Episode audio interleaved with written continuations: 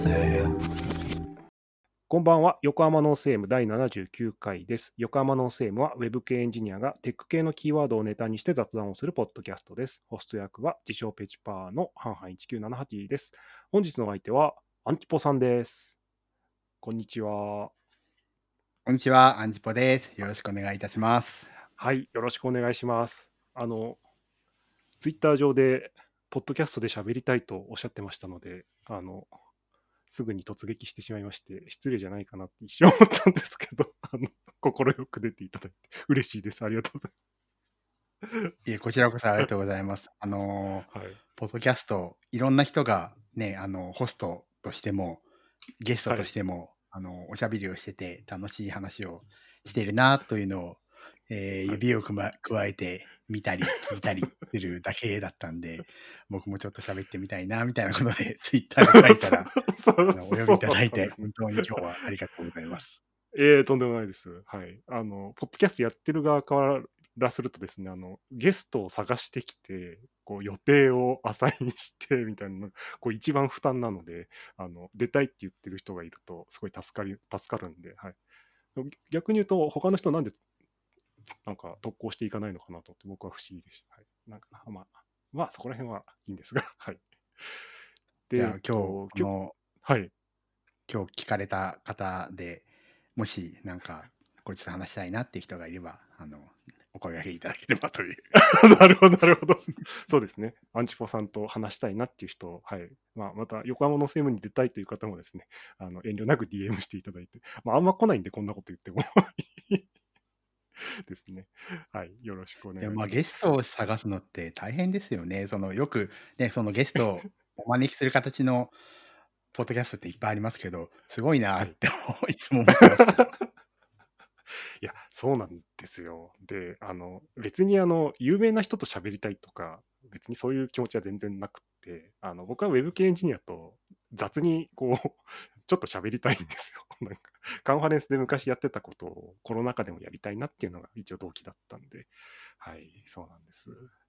でもこれいい言い訳でして、ポッドキャストやりましょうよっていうと、全然喋ったことない人でも割と喋っていただけるので、はい、今日のアンチポさんもそうの通りで、はい、僕はYouTube の広告でしかお見かけしたことがなかったので、今日すごい楽しみです。はい、はい、ありがとうございます。僕も楽しみに。はい、来ました。ありがとうございます。でですね、今日何の話をしようかと思ったら、なんとアンチポさんが社会人大学院生をやられているということでですね、僕はもう完全にここに食いついてしまったんですけど、もうあれですか、もう、修士から入られて、だから前期っていうんですかね、修士はもう終わったっていう感じなんですか？はい、2020年の4月に修士課程に入って、で今年の3月で修士を修了して4月からまた博士後期課程の方にお疲れ様です。なので2年半ぐらいですね。ちょうど偶然だったんですけどコロナ禍とこう時間合わせるような形で入った感じですね。いや忙しいですよね。そうですね。大変といえば大変ですね。大変ですよね。仕事はフルであるところにアドオンで来てるんで。そうですよね。いや、すごいわかります。僕この隔週やるかやらないかのポッドキャストでも結構負担なのに、大学院って思って、前も一回試算してみたらですね、ちょっと厳しいなと。体とか鍛えてこうちゃんと元気になってからやった方がいいんじゃないかっていうぐらい大変かもしれないなと思って、ちょっとひよってやめちゃったんですよね。いやー、なのでこう実際にリモートですか？もしかしてリモートですね。大学院自体は北陸先端科学技術大学院大学というところなんですけど、はいはい、品川にキャンパスがあって、その社会人用の、はい、で品川のビルの中にキャンパスがあるんですけど、そちらにはもうほとんど行ってないですね。3回ぐらいしか行ったことないと思うんですね。だから授業もう全部リモートで、ゼミとかもリモートでやってる感じですね。ゼミもリモートなんですね。でも逆にその社会人的にはありがたいですよね。そうですよね。やっぱり品川まで行く往復考えても結構大変なんで、それを思うと、まあリモートだったからできたっていう面はだいぶあるかなって思ってます。それはすごく感じますね。以前本当にちょっと情報系の修士を取り直したいなと思った時に一回調べたのが放送大学のカリキュラムとかを調べていて、あれもサテライトの教室とかはあるんですけど、まあいわゆるリモートみたいな形で受けられるっていうことだったので、それだったらなんとかなるかなとかっていうのでちょっと考えたことはありましたね。そっか、でもいいな、ゼミも。でもリモートとはいえ宿題とかいっぱいあるわけですよね。宿題というか課題というか。最初の1年は結構授業を取ってたんで、なるほど。かなりありましたね。結構きつかったですね、そこそこ。それで、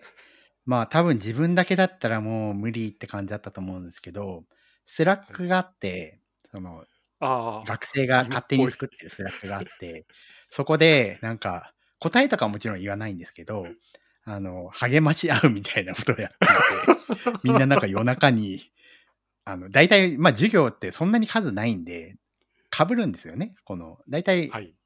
みんな一緒なんですよ。そうですよね。だから、終始ですもんね。うんうん、そうなんです。だから、辛いところがわかるわけですよね。だから、今まだやってんだなとか、なんか今ここまで進捗しましたみたいなのをお互い報告し合うことで、こう励まし合うみたいな、そういうコミュニティがありましたね。なるほど。ちなみに北陸先端科学技術大学ってよくIT 系のエンジニアの方が、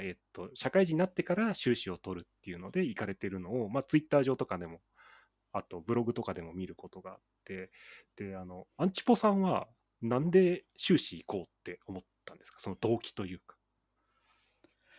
僕自身は、20年以上前に法学部政治学科を出て、学士で出て、全然違う仕事、市役所の仕事をした後に、この業界にエンジニアとして入ってきたんですけど、いろいろこうあって CT をやったりとかしてるんですが、やっぱりそこのバックグラウンドっていうところで、必ずしも正規の情報の教育を受けてるわけではないという中で、会社の中で研究所をやってるんですね。で、研究所っていうのは、機械学習の研究であるとか、あるいは僕らの会社だとホスティングサービスもやってるんで、そういう関係の研究をやっていて、で、それはどっちかっていうとCTO として、先を見据えたことをやろうみたいな感じで作ったんですけど、やっぱ幸いなことに研究員の皆さんが頑張ってくれて、レベルがどんどん上がっていってるんですよね。で、そうなってくるとエンジニアとしての勘どころとか、あるいはディレクションをする、研究所をディレクションするっていう意味では、もちろん何かしら貢献できたりとか、協力できるところあるんですけど、研究というレベルで次に行こうとしたら、やっぱり自分が論文書いたこともないんで、レベル感みたいなところのレビューとかも難しいし、やっぱり僕自身がボトルネックになるよなっていうのがあって、それでじゃあ研究のことを知るには自分が研究するしかないよなと思って、やってる感じですね。なるほど。じゃあもう本当仕事起因で必要を感じられて修士を取りましょうみたいな、なんかそういう方向だったんですね。おっしゃる通りですね。いや、なんか僕もなんかいい言い訳あるといいなと思って、今実は僕自身は環境工学っていうので修士を持っててるんですけど、それ大学生の時にこの先何なら食いっぱぐれないかなって言って、1個が IT でもう1個が環境学、どっちかかなと思って、その時の僕は先を見通す目を持っていない、全然若造だったんで、よし環境学だって言って環境工学取ったんですけど、それをもう今でも悔やんでまして、あの時情報系いっとけばなみたいな思ってるんで、それで取り直したいなと思ってはいるんですけど、なかなかね、ちょっと思い切りみたいな、僕も修士を1回取ってるんで、それがどれぐらい大変なことかということがまあ分かっているので、あれをもう一回やるんですかみたいなところがちょっとあって、まあ僕自身は個人的にはやらなくていいんだったらあんまりやりたいという気持ちはなかったですけどね。そうもう必要なんでやらざるを得ないという、はい、どっちかというとそういう感じではありますけれども、まあでもまあ、やってよかったなっていうことももちろんありますし、はい、楽しいこともあるんで、うん、全然なんかもう辛い思いだけをしているということではないですけどね。わかりますわかります、はい、僕でもなんか修士やっててね、2年目の卒業前とかは何を俺はこんなに勉強して金も払ってまでやって 何考えてんだろうと思って、早く働かなきゃと思って本当になんかその時はすごい思ってましたね。はあ、ちなみに前期で修士、あ、まあ、でも修士で論文を求めないところもあるのかな、資格の取得で僕らのところだと、僕自身は修論を書きました。あ、で、修論、はい、でJISTっていう、略称なんですけど、JISTでは、修士論文を書くか課題研究っていうのをするか、まあ、どっちかをクリアしたら、まあ修士号が取れるんですけど、まあ、修士論文は、まあ、いわゆるその研究として新規性がどうのみたいな、まあ、そういうやつですよね。で課題研究っていうのは、まあ、もうちょっとこう、なんて言うんでしょうね、こうすごく立派なレポートというか、なんかそうですね、長大なレポートみたいな感じですね、はい、なんかそういうものもありますね。まあ、一定のそのリサーチ能力みたいなことを示すみたいなのがあって、僕自身はその博士後期課程に行こうと思ってたんで、やっぱり修論を書いて、で、まあ、次博論を書くっていうところに、まあ、一個ずつやっていくために、まあ、そういうこともして、なんで修論を書く前には、まあ、国内ですけど、国内の情報処理学会のシンポジウムに論文を投稿したりとか、なんか2回ぐらい学会発表したりして、それを修論にまとめて今っていう感じですね。そうですよね。いや、なんかすごくわかります。僕もなんかいろいろ調べてたんで、なんかそうですよね。博士を目指すんだったらやっぱ修論書くし、やっぱ学会で発表した方がいいですよね。その先々を考えて。まあまあ必須というわけじゃないんで、まあいろんな道があるんでいいんですけど、まあ、僕自身はさっきも言ったように、自分が論文を書かないとっていうのが一番あれがあったんで、まあその、まあできればそのね、ジャーナルとか、あるいはその国際会議みたいなところ、にまあこれから出していったりするんですけど、まあ、そういったものを書いて、まあ、今研究しているメンバーと同じ、まあ、少なくともこう同じことをやったよっていうような、まあ、実績を残さないとこういやすごい大事だと思います。仲間としてっていうところがあるんで、はいはい、そのやったことがなんか未熟だったとしてもやったことがあるっていうのとないっていうのはやっぱこう完全に違うと思うんで。いや、すごいいいと思います。いや、いいですね。いや、勇気が出るな。ああ、でもやるなって、やっぱ辛そうなんだよなと思って、ずっと考えてますね。なんか延々と考えてる。僕自身も、その、大学院自体は、まあ、情報系ではないんですけど、結構前から行こうというか、何かしらやろうと思っていて、結構何年か前も、その MBA 取ろうかなとか、そういうこともやってたりしたんですよね。で、その後、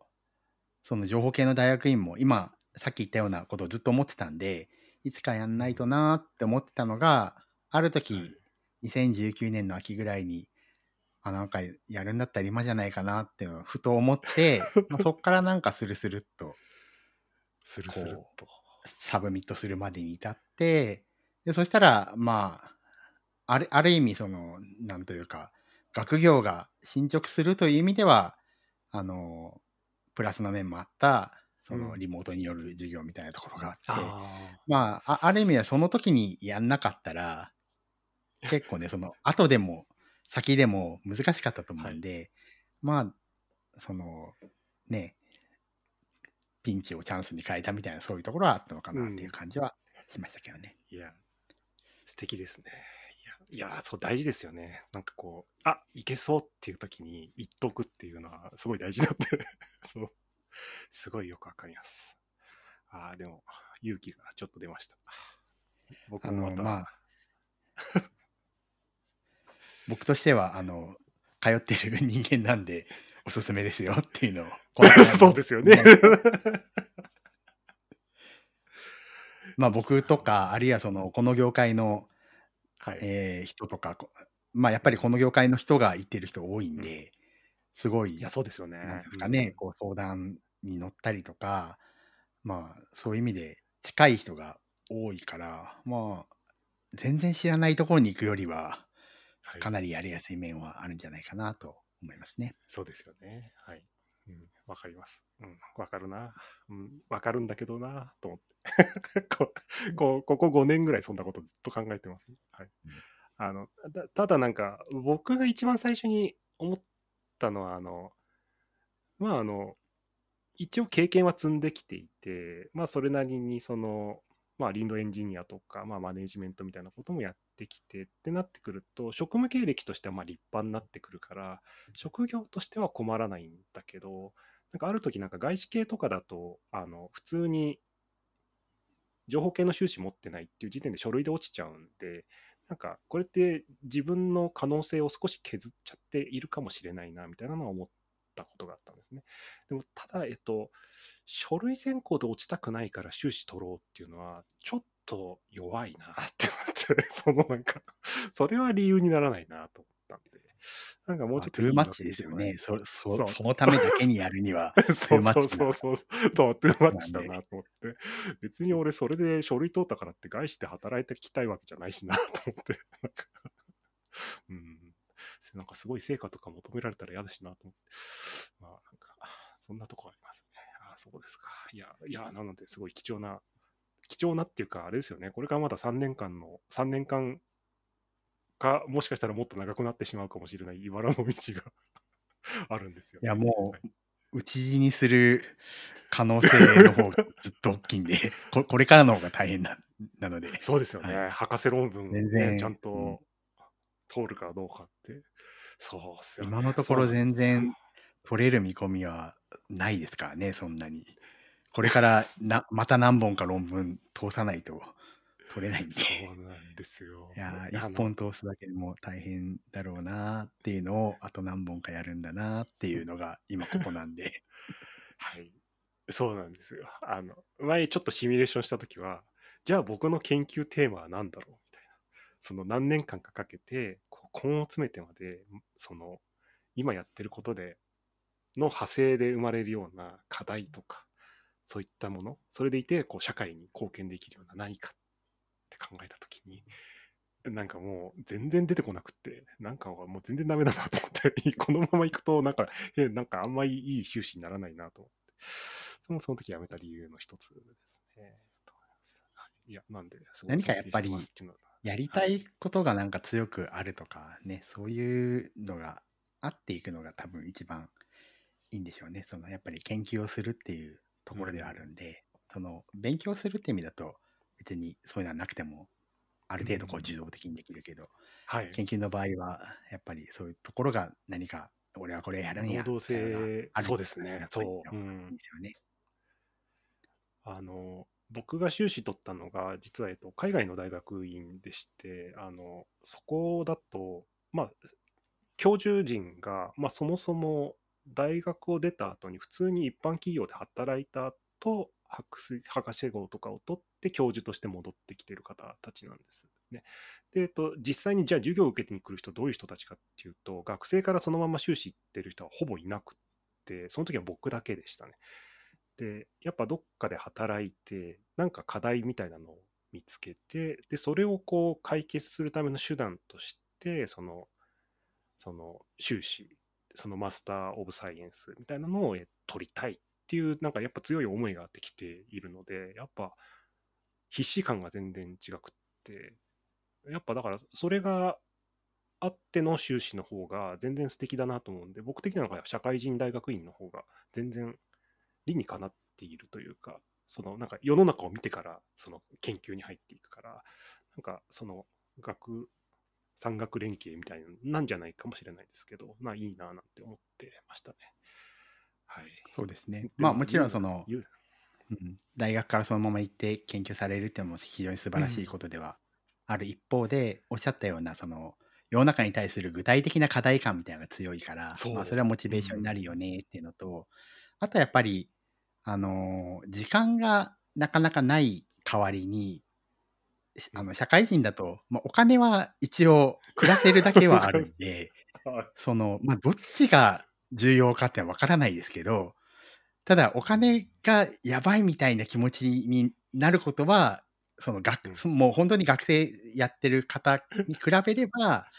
まあ有利な面はあるんで、まあ、そこはね、その代わり時間がなかったりちょっと年取ってて大変だったりとかまあハンディキャップもあるんですけど、まあ、なんかそこはまあメリデメお互いにあるよなみたいなところがありますよね。確かにありますね、うん、僕修士行ってた時はもういつもお金は困ってましたね本当にいかにこう安く過ごすかみたいなのを考え、その代わり時間はすごいいっぱいあったんで、ずっと図書館で勉強とか研究してられて、そう、ただなんか自分の学友はすっごい高そうなアウディとか乗ってこの学校に来るんでいいなと思って、やっぱ金持ってるっていいなと思ってちょっと思うところもあって、そっかメリデメか、うん、そうっすね、うん、いやいいな、やっぱまた行きたくなってきたな、うん、行きましょう。でもいやこれは良くないゲストだなと思ってだって聞いたらいいですよっていうに決まってるとそりゃそうですよ、やめといた方がいいんじゃないですかねとあんまり言わないですよね。あんまり言わないですよねそうそう、自己否定になっちゃうし、だってやりたくてやってるんだから絶対やった方がいいよっていうと思う。まあまあチャレンジするんだったらもう1秒でも早い方がまあ基本的にはいいわけですからね。あ、そうですね。つい最近情報処理技術者試験があって、データベーススペシャリストの試験を受けに行ったんですけど、その試験勉強やってる時にこの頭の回転のこう指導というのが試験勉強やってみて初めて改めて気づいたんですけど、いかに遅くなってるのかっていうのはちょっと感じましたね。なんか問題文読んで理解するみたいな能力がこうあれと思って、前はこれ普通に読めてたのにこんなに理解するのに時間かかるようになってるんだと。でなんか会社でね1時間とか2時間とか使用書読む時間もらってるせいでいかにこう甘ったれた環境にいたのかなみたいなのはちょっと最近思っちゃいましたね。そうだ、まあ若い頃に比べて集中力がやっぱり落ちるっていうのはどうしてもあると思うんで、ね、この勉強なら勉強でこう教科書に取り組む時の集中してもガーッとやるようなところって、まあ年を取ってくるとやっぱりそこの辺薄れてくるだろうし、あと今だとその、はい、僕らが若い頃だとそんなになんかこう集中を削ぐようなことってあんまなかったと思うんですけど、今ネットもあるし、はい、スマホもあるしみたいな感じでこう、はい、なんか気を取られがちじゃないですか。そういうのもあってなかなかこう勉強そのものに集中するみたいなのがこう難しくなってきてるっていうのもあって、まあちょっと若い頃のようにはいかないなって思うこともありますね。子供の頃こう布団の中に入って漫画とかを読むのに懐中電灯を持ち込んでこう照らしながら読んで、こう最高にかっこいいなと思ってたんですけど、最近だとそれスマホでこうペラペラめくりながら世界中の全国のアニメとか漫画を見れますっていうこの状態はやっぱり非常によろしくないですよね。 YouTube なんかもうずっと見ちゃいますもんね。まあ、何か別のことに集中しなきゃいけない状況においては非常によろしくないことではありますね。いやアンチポさんはおそらく僕と年齢層もそんなに世代間が多分変わらない。僕が今年で44なんですけどと思っていて、以前なんかツイートをちょっと遡ってみたときに、朝瞑想してから仕事入るとかって書いてて、やっぱ年代近い人は似たようなことをみんな考えるんだなと思って、僕もやっぱり朝はきちんと軽めの運動をしてちょっと気持ちを落ち着けるためにきちんと顔を洗って、で、会社行くわけじゃないんですけど、一応髪の毛は必ず整えるようにして、で着替えて外に出れる格好をした上で瞑想して気持ちを落ち着けて、でタスクをきちんと紙のところに書いて、そこから僕とかポモドーロテクニックとかを使うんで25分1回集中とかをするんですけど、その前にやっぱり一発瞑想とか入れとかないと、もうすぐに Twitter 見に行っちゃうし、YouTube 見に行っちゃうしっていうことをやるんで、こう何なんですかね、こうおじさんっていうのはこう集中できない生き物というか、そのいろいろ経験して楽しいことが多すぎちゃうのかと思って、はい、多分長く生きていれば、もちろんその集中力がなくなっていくってもあると思うんですけど、はい、そういう自分との付き合い方もだんだん分かってきて、はい、僕もその40ぐらいから、もう僕はそういう感じだから、じゃあどうすればこううまく付き合えるのかなみたいな中で、その朝のモーニングルーティンみたいなのをちゃんとやるとか、瞑想するとか、そういうところにこう気を使い出したのってやっぱそれぐらいからなんで、はい、ある種の知恵ですよね。その自分というのはなかなかこう変えにくいので、はい、そんだったらその変えにくいのを無理やりね、性格を今から変えようと思ったらなかなか難しいんで、そんだったらこの性格やこういう気質をうまくこうワークさせるためにはどう操縦すればいいかみたいな知恵がだんだん身についてきて、こうやればいいんだなっていうのが割と僕らぐらいの年代になるとこう分かって、だんだんうまく回ってくるみたいな感じあるかもしれないですね。はい、そうですね。僕もやっぱ40やっぱ、2、3ぐらいでようやく自分っていうのはこうすると機嫌よく仕事してくれるんだなとか、こうすると機嫌よく本読んでくれるんだなとかそういうのが分かってきて、面白いですよね。昔とかのがよっぽどもっと、集中力散漫なようといてギュッてやるときはすごくやってくれるのが若さだったりしたかなって思うんですけど、そうではないんで、意図的にこうね、自分をこう都合のいい方向に向かせるみたいな、その変な技術が、はい、染みついてきたかなっていう感じですね。いや、若い頃はね、ある程度こう自分の好きなままに思うがままに無茶しても、ある程度なんとかなるっていうのはあったけど、単純に体力が衰えたりとかいろんなことがあって、本当、いや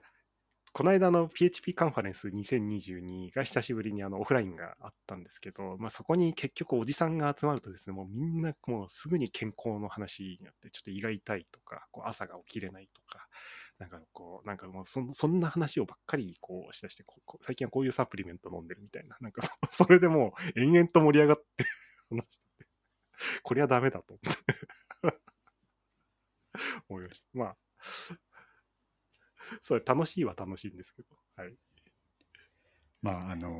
ね、聞いてらっしゃる方はもうおじさんもうそういうものですから、はい、そうですね、おじさんはそういうもんなんで、はい、はい、そうですね、為末さんですかね、110メートルハードルの方が、スポーツ選手っていうのが、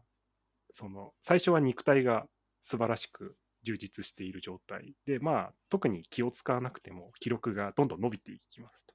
で、だんだんそれに対して自分の体をどう使えばいいのかっていう知恵がついてきて、それが20代後半ぐらいで、その頃になってくると今度肉体が衰えてきてっていう、こう交差するポイントがありますと。で、なので多分エンジニアはホワイトカラーだからそれほど肉体の衰えっていうのは感じにくいかもしれないけど、多分40代とか50代になったところで、きっとその自分との付き合い方みたいなところの知恵と体力みたいなのが交差するポイントがきっとあるんだろうな、なんてのはちょっと思ったりしましたね。はい、しんみりした話題になってしまった。そうですね。ちょっとお体に気をつけて、ぜひぜひ博士号って感じですね。はい、そうですね。はい、下手したら頑張りたいと思います。後輩になっちゃう可能性もありますんで、はい、お待ちしております。すごいな、いやちょっとまたちょっと真剣にします。いやでもちょっとね、大学院に行ったりすると今やってる夕方のお遊びみたいな、こうプログラミングとかも全部できなくなるかもなと思って、ちょっとそこら辺がちょっと今悩んでますね。はい、ちょっと腹をくくればいいと思うんですけど、はい、そうでした。なんでちょっと社会人大学院についてはじゃあここら辺までにしましてですね、Elixirが大好きなんですか？そうですね。今はエリクサーという言語にハマってますね。一応僕このポッドキャストに出させていただいて、なんかね、はい、PHP のプログラマーの方がよく聞かれるということなんで、はいはい、まあ、なんかあんまり自己紹介もしてなかったなって気もするんで、ちょっとだけバックグラウンドを話しておくと、はい、PHP のことをペチペって言ったり、PHP を書く人ペチパーって言うと思うんですけど、あれ一応僕が言い出したっていうことに一応僕の主張ではなってまして、なってるんですね。はい、これはいやなってるただ僕が言ってるだけなんですけどね。一応は2013年の PHP カンファレンスでそういう話をちょっと盛り込んだんですけど、2002年ぐらいに僕のブログでペチペとかペチパーとか書いてあったりとか、なんかミクシーのコミュニティにペチペコミュニティを作ったりとか僕がしててですね。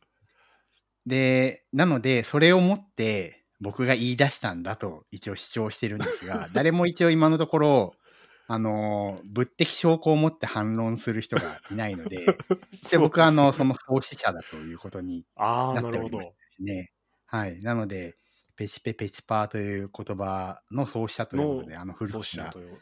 はい、お世話になっておるというようなことなんで、なるほど。今日のゲストはペチパーを生み出した、アンチポさんですということですね。ということで皆さん、はい、そうですね。そういえばちゃんとあれですね、ゲスト紹介をしてませんでしたね。なんかでもあんまりね、会社名とか出すのもあれだしなとか。まあまあ、全然そういうのはいいですけどね。ペチペペチパーの創始者を勝手に名乗っている人間が来たので、ぜひそんなことはないぞっていう、自分の方が先だぞ、あるいは人の方が先だぞっていう情報をお持ちの方はですね、寄せていただけるとプログラミング考古学が盛り上がりますんで、ね、そういう歴史を振り返ることも大事なことですから。そうですね。もしそうですね、もっと古い証拠があるとかですね、はい、こういう発言をしている人がこれよりも前にいたとかっていう情報があったら、そうですね、ハッシュタグつけてツイートしていただけたら、はい、はい、まあだからなんだっていう話になるかもしれないですし、多分そんなにオフェンシブな話ではないと思うんですけど。そうですね、でも海外、はい、非常にどうでもいい一応なんかPHP と私みたいなことを言っといた方がいいのかなと思いまして、ね。そうですよね。でも会社的にはかなり PHP ですよね。使ってますね。そうですね。うちの会社はもう、もともとその PHP を使ってプロダクトを作るっていうのは基本的な流れだったんで、そうですね。かなり PHP 使ってますし、まあ今でも普通に PHP でプロダクト書かれてるものをメンテナンスしたり運用したりもしているんで、まあ、PHP をそれなりに使っている、それなりの規模で、使っている方なのかなという感じはしますね。で、それもあって、僕自身もちょっとさっき言いましたけど、2013年に PHP カンファレンスに出させていただいて、ちょっとその時は、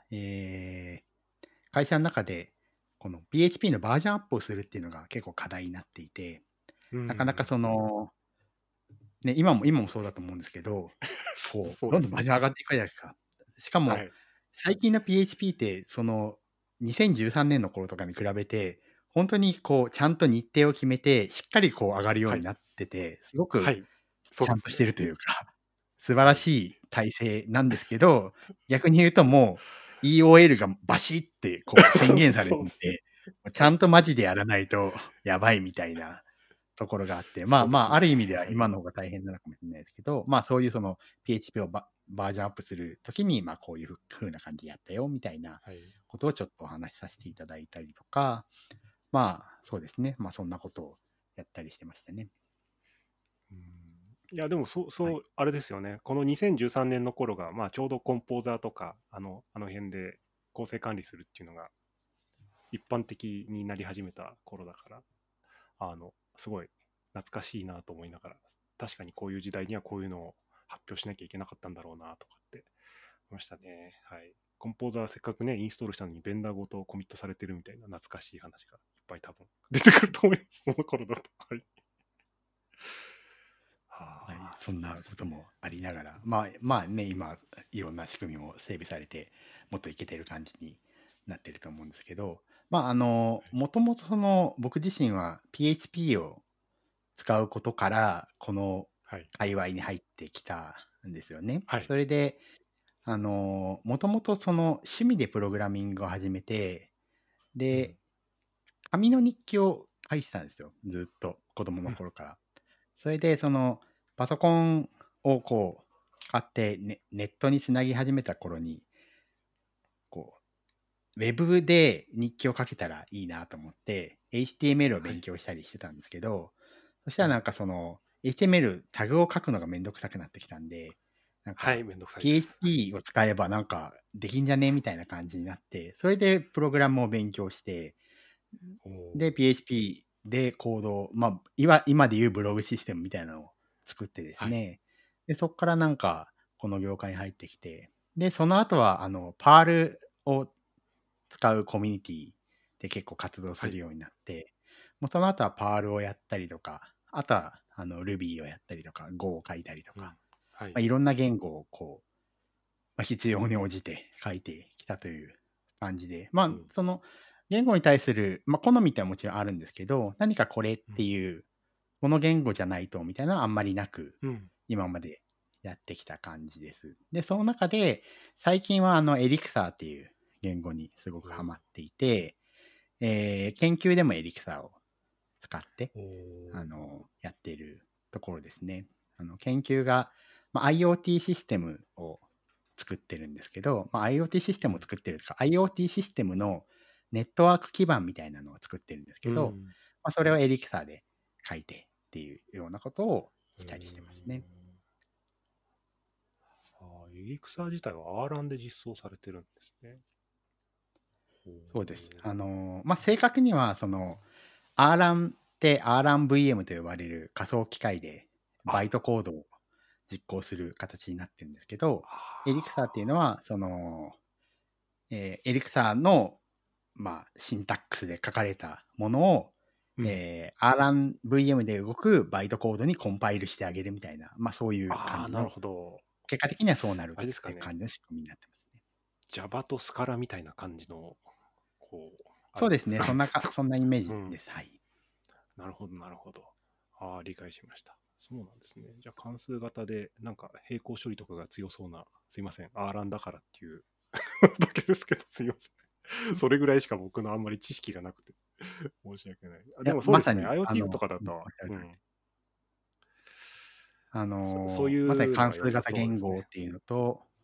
並行処理が強いっていうところは非常にElixirも受け継いでいて、Elixirはその RUN のそういう強みにもうちょっとこうフレンドリーというか、今時っぽい感じのシンタックスを提供するみたいなところが大きいかなと思ってて、書き味としては、見た目は結構 Ruby に似てる面もありますし、なんかその Elixir は動的な片付けの言語なんで、その関数型言語ではあるんですけど、ちょっと他の関数型言語に比べると、書き味として、好みがあると思いますけど、もうちょっとゆるふわな感じというかみたいな、とっつきやすい書き方ができるっていうのは、結構いいところなのかなと思いますね。そうですね。なんかこのアシンクの今、構文とか見てますけど、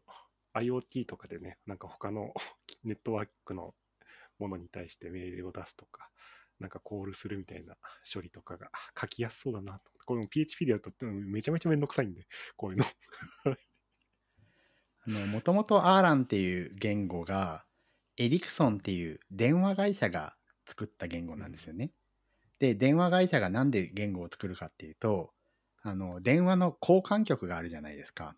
で、交換局があって、そこで入ってきた電話をこうルーティングするみたいなのがあって、なんかとにかくちっちゃいデバイスが山ほどこう、ネットワークにいるみたいな環境なんですよね。で、そこでどうやったらその電話なんで膨大なトラフィックがあるわけじゃないですか。で、それを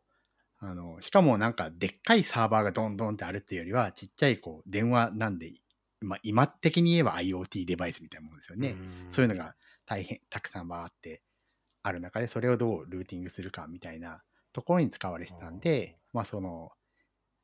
並行処理をするようなことであるとか、あるいはそのたくさんこうR の世界ではプロセスって言うんですけど、まあ、いわゆるスレッドみたいなやつですよね。そういうものをドワーッと何万個も立ち上げて並行処理しまくるみたいなモデルになっていて、だから僕としてはそれって今で言えば本当におっしゃっていただいたように IoT がそれに当たるわけですよね。そのデバイスがもう山のようにあって、でそれぞれがネットワークでつながってますみたいな世界って、昔はその電話の交換局っていうその一つの限られたスペースだったんですけど、それがこう世界規模、地球規模になるっていうのが、まあ、いわゆる IoT だと思っていて、まあ、そういう意味でもその RAN、あるいはその RAN を元にした Elixir っていうのは、まあ、すごく有用なんじゃないかなっていう直感があって、でそういうことに、まあ、Elixir を使って何かしら貢献できるといいなと思って研究しているところですね。なるほど、すごいですね。もうじゃあ出自からしてなんとなく筋が良さそうなところに良い書き味が加わってっていう感じで使わざるを得ないみたいな。なんかでもあれですね、 IoT 機器上でこいつを動かすのところまでが大変そうみたいなのがあるかもしれないですね。どう今結構そのエコシステムがどんどん発展していて、その今だとそのラズベリーパイとかビーグルボーンであるとか、はい、そういうまあちょっとハイエンドであるんですけど、ハイエンドな IoT デバイスに関してはエリクサーを動かすための、まあ、ミニマムセットの Linux みたいなのが開発してる人がいて、はい、だからもう本当になんかこう Linux 上でエリクサーを動かすための Linux みたいなのがすぐにインストールできて動かせるみたいな環境があって、結構こう充実してきているんですよね。なんでデバイス側はそれかけるし、クラウドの方はエリクサーにもそのなんでしょうね、PHP でいうララベルとかそういうなんかこうデファクトのウェブフレームワークがあると思うんですけど、エリクサーだとフェニックスっていうフレームワークがあって、まあ、それでもちろんウェブのシステムも書くことができますし、なんかこう結構いろんな道具立てが揃っててですね、なんで僕のその目論見としてはエリクサーが好きすぎるのでっていうのは本音なんですけど、一応研究的な建前としてはもともとその RAN っていうのがそういう、まあはい、IoT の元祖みたいなところの言語だったわけだから、はい、IoT 今の IoT もそういう RAN を必須とするエリクサーを使うのが、まあ、いいよねっていうような感じで、IoT システム全体をこうエリクサーで、はい、しかもその RAN から引き継いだ非常に高性能なネットワークを使ってシステムを構成できるとすごく便利なんじゃないですかっていう研究をしているわけですね。いや便利そうです。なんか研究するんだとなんかやっぱそういうなんか理由付けというか、出自とかがすごい大事になるんだ。だってそれをやっぱ PHP でやるっていうのはやっぱちょっと無理筋じゃないですか、例えばはい、僕とか全てを PHP でやるっていうその縛りプレイで、自分の技術力を伸ばしていこうみたいなものではやっぱちょっと違うと思って、はい、PHP で IoT デバイスを書くみたいなのは、まあ、過分にして僕は知らないんですが、なかなかあんまり、ね、そういうことをしようと思う人はそんなにいないんじゃないかなっていう感じがしますよね。そうですね。僕の経験だと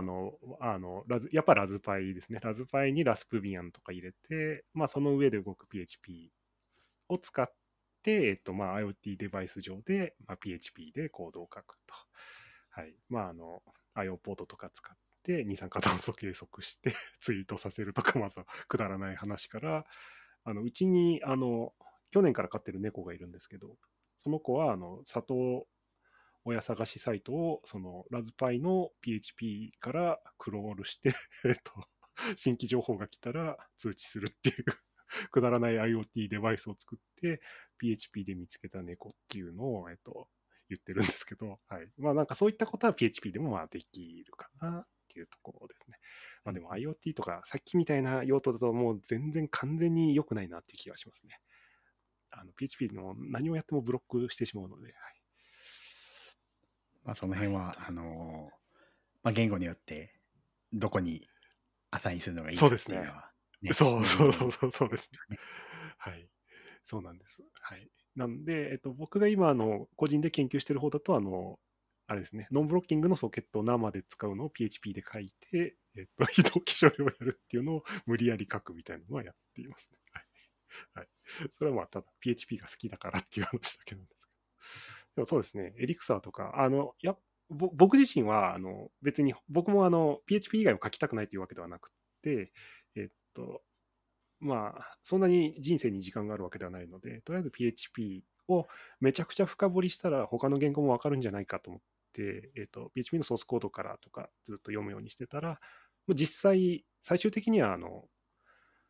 どのプログラミング言語も OS のシステムコールを叩くので、そういう意味ではまあみんな親戚みたいなものだって考えるとまあ割と理解できてきたなっていうところがあるので、はい、でも、はい、Elixir とかもちょっと軽くでよければ使ってみたいなとかってちょっと思いましたね。はい。まあなんですかね、今おっしゃってくださったような全ての言語に共通するようなところもありつつ、とはいえある言語に対してこう好きになる気持ちっていうのもまああって、それは多分人それぞれの好みみたいなのがそうですね。はい。まあ、僕にとってはそれはElixirだったりとか、富岡さんにとってはそれは PHP だったりとか、まあ多分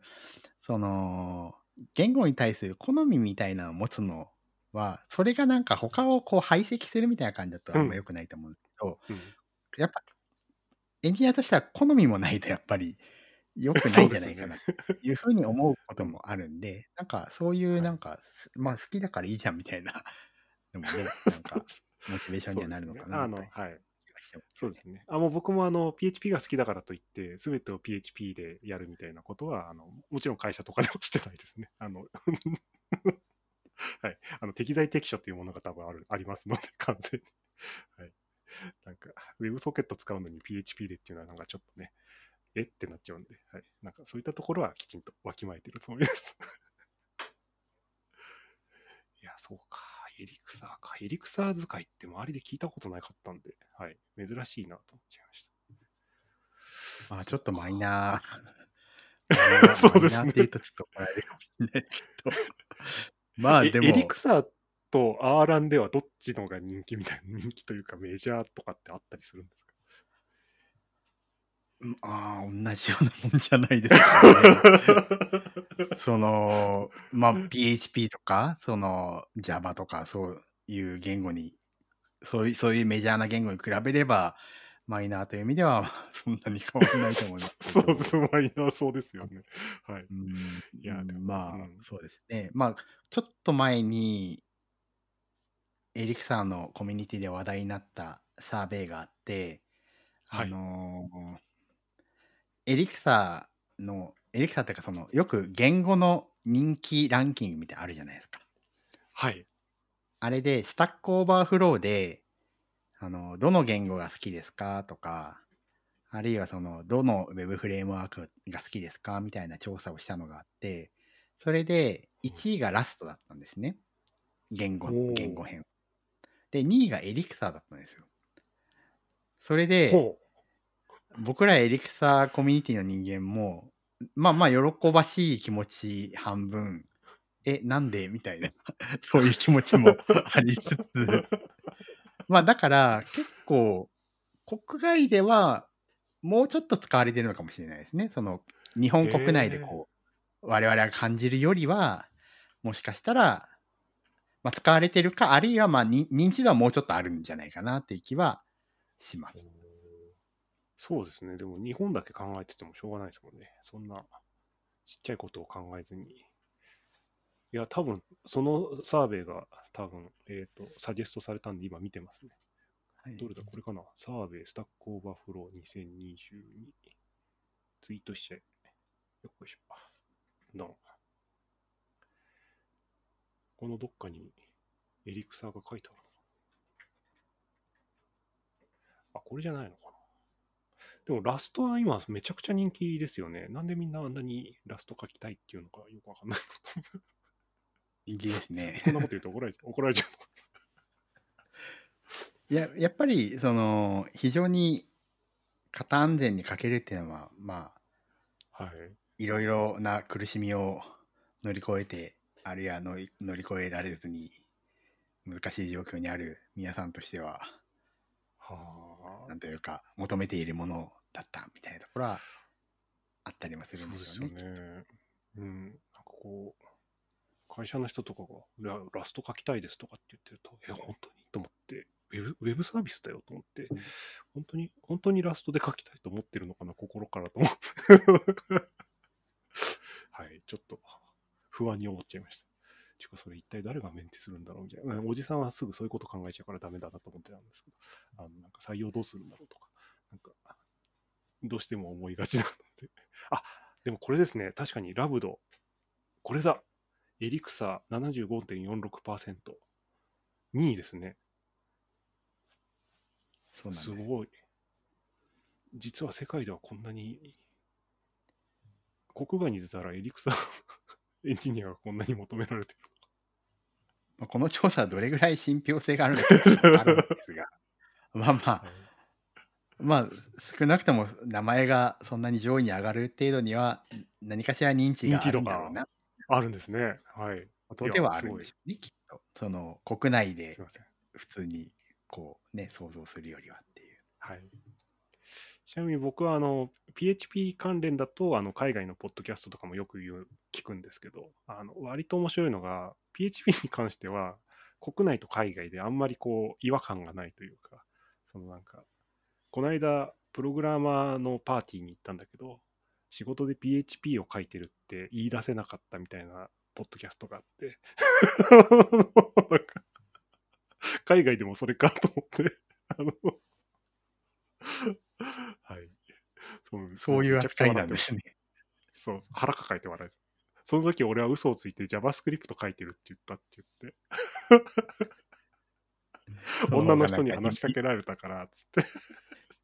見え張って JavaScript って答えたそう無難な答えを言ってしまったっていうのが笑ってましたまあある意味愛され言語ですよね。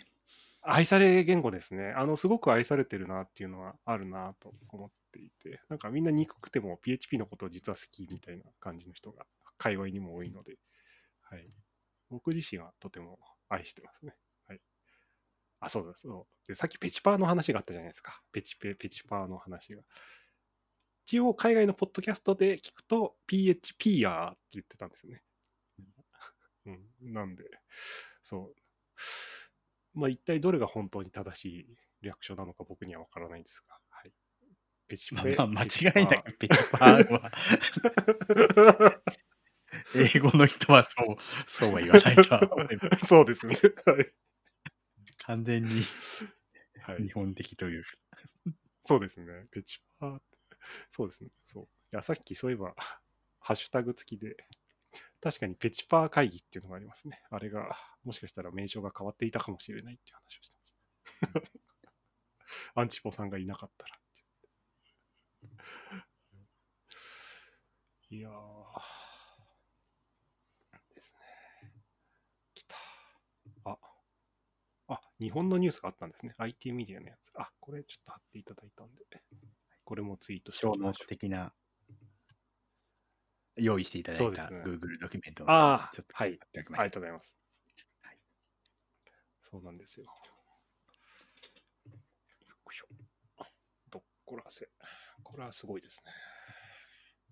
ね。うん、びっくりしてしまった。そうですね。ちなみに。あと何の話しようかな。もう残り6分ぐらいなんですけど、アンチポさんが PHP に対して、別に PHP じゃなくてもいいんですけど、ポッドキャストで喋りたいこととかあります。あるかな、なんかないかな。そうですね。まあ、なんか結構最近いろんなところでキャリアの話をすることが多くて、はい。まあ、そういうのを求められるわけなんですけど、はい、もうちょっともういいでしょうっていう僕のキャリアの話聞くのもういいでしょうみたいなのがあってですね、まあもうちょっとなんか技術的な話とか全然関係ない趣味の話とかそういうのをしたいなと思ってたりしたんで、今日はなんか僕がElixirが大好きなんですっていう話をですね、まあ、できたんで、はい、よかったなっていう気持ちがありますね。そうですね、このポッドキャストは基本的にあんまりキャリアの話はまあ おじさん集まるとキャリアの話もするときがあるんですけど、あと若者はキャリアの話が好きですね、実は。はい、若い人がねするのは非常に新鮮というか、切実じゃないですか、自分の。そう。おじさんはもういいだろって感じがしますね。今日みたいになっちゃうんで。そう。もういいよっていう。そう。どうせ生存バイアスだしと思って。そうなんですよね。なんかみんなどうやって生き残ってきたんだから、多分みんなたまたまって大体言うんで、はい、僕もたまたまいい感じに生き残れましたみたいなところがある。はい、そうですね。結構そのElixirに出会ってから割とその、まあ、研究でやってるんでコードを書くことも当然増えましたし、あとはそのElixirのコミュニティって結構コロナ前から日本全国に散らばってるんですよね。もちろん今僕は東京に住んでるんですけど、東京近辺でもいるんですけど、結構福岡の人とかが盛り上がってて、福岡にもすごい大きいコミュニティがあったりとか、まあ結構あちこちにいるんで、割とこうリモートでこうイベントをやるっていうのもその頃からあったりしたみたいで、で僕がお世話になってるコミュニティも何個かElixirのまあそのElixirの中の技術要素のコミュニティが何個かあるんですけど、今ほとんどじゃないな、多分結構仲良くさせていただいてるけど、ほとんどの人と一回もまだ会ってないっていう感じで、もう完全にオンラインでやってて、で僕自身もちょっとデブ症なところがあるんで、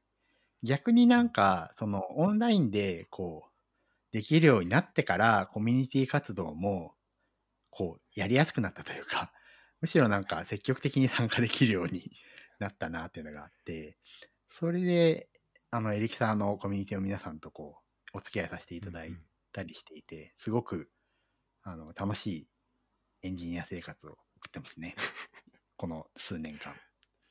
確かに。いやなんかすごいちょっと失礼なものになっちゃうかもしれないんですけど、Elixir自体は多分書いてる人が、まあ、PHP に比べればおそらく少ないっていう状態だと、多分日本全国からこうね力を結集しないとこうカンファレンスとか開きにくいってなると、オンラインは多分いいですよね。めちゃくちゃいいな。確かにそうい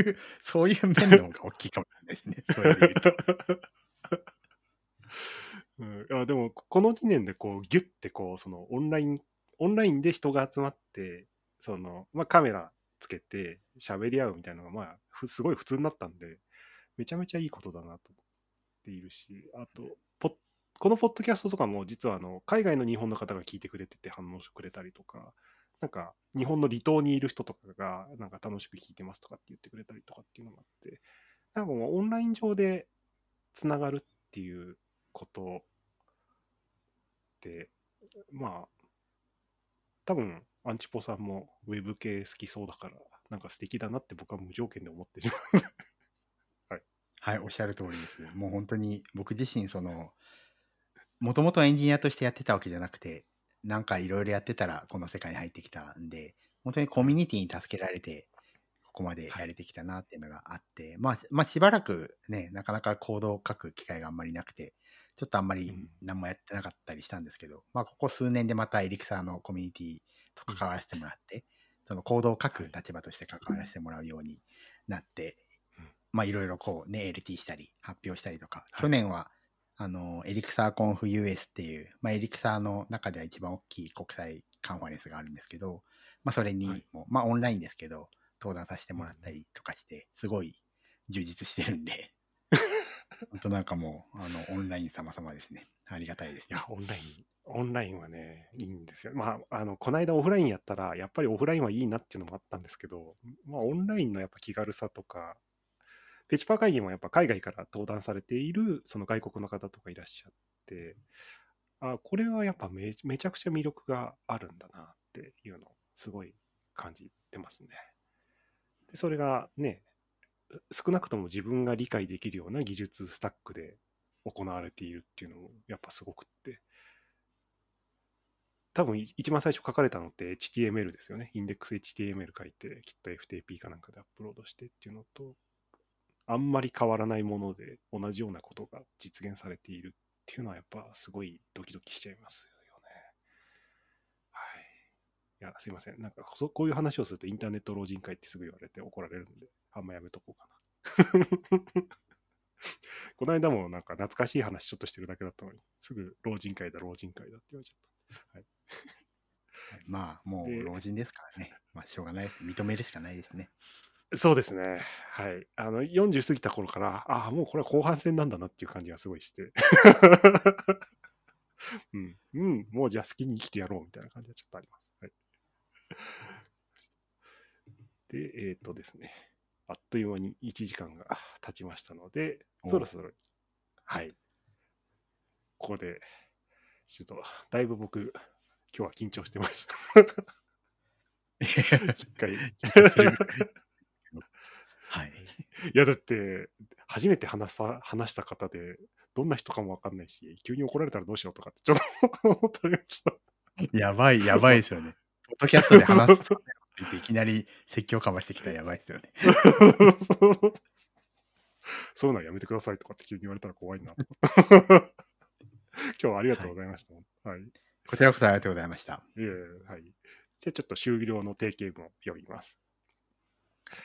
今週も放送をお聞きいただきありがとうございます。番組のフィードバックや要望は、ハッシュタグ横浜の声もつけてツイートしてください。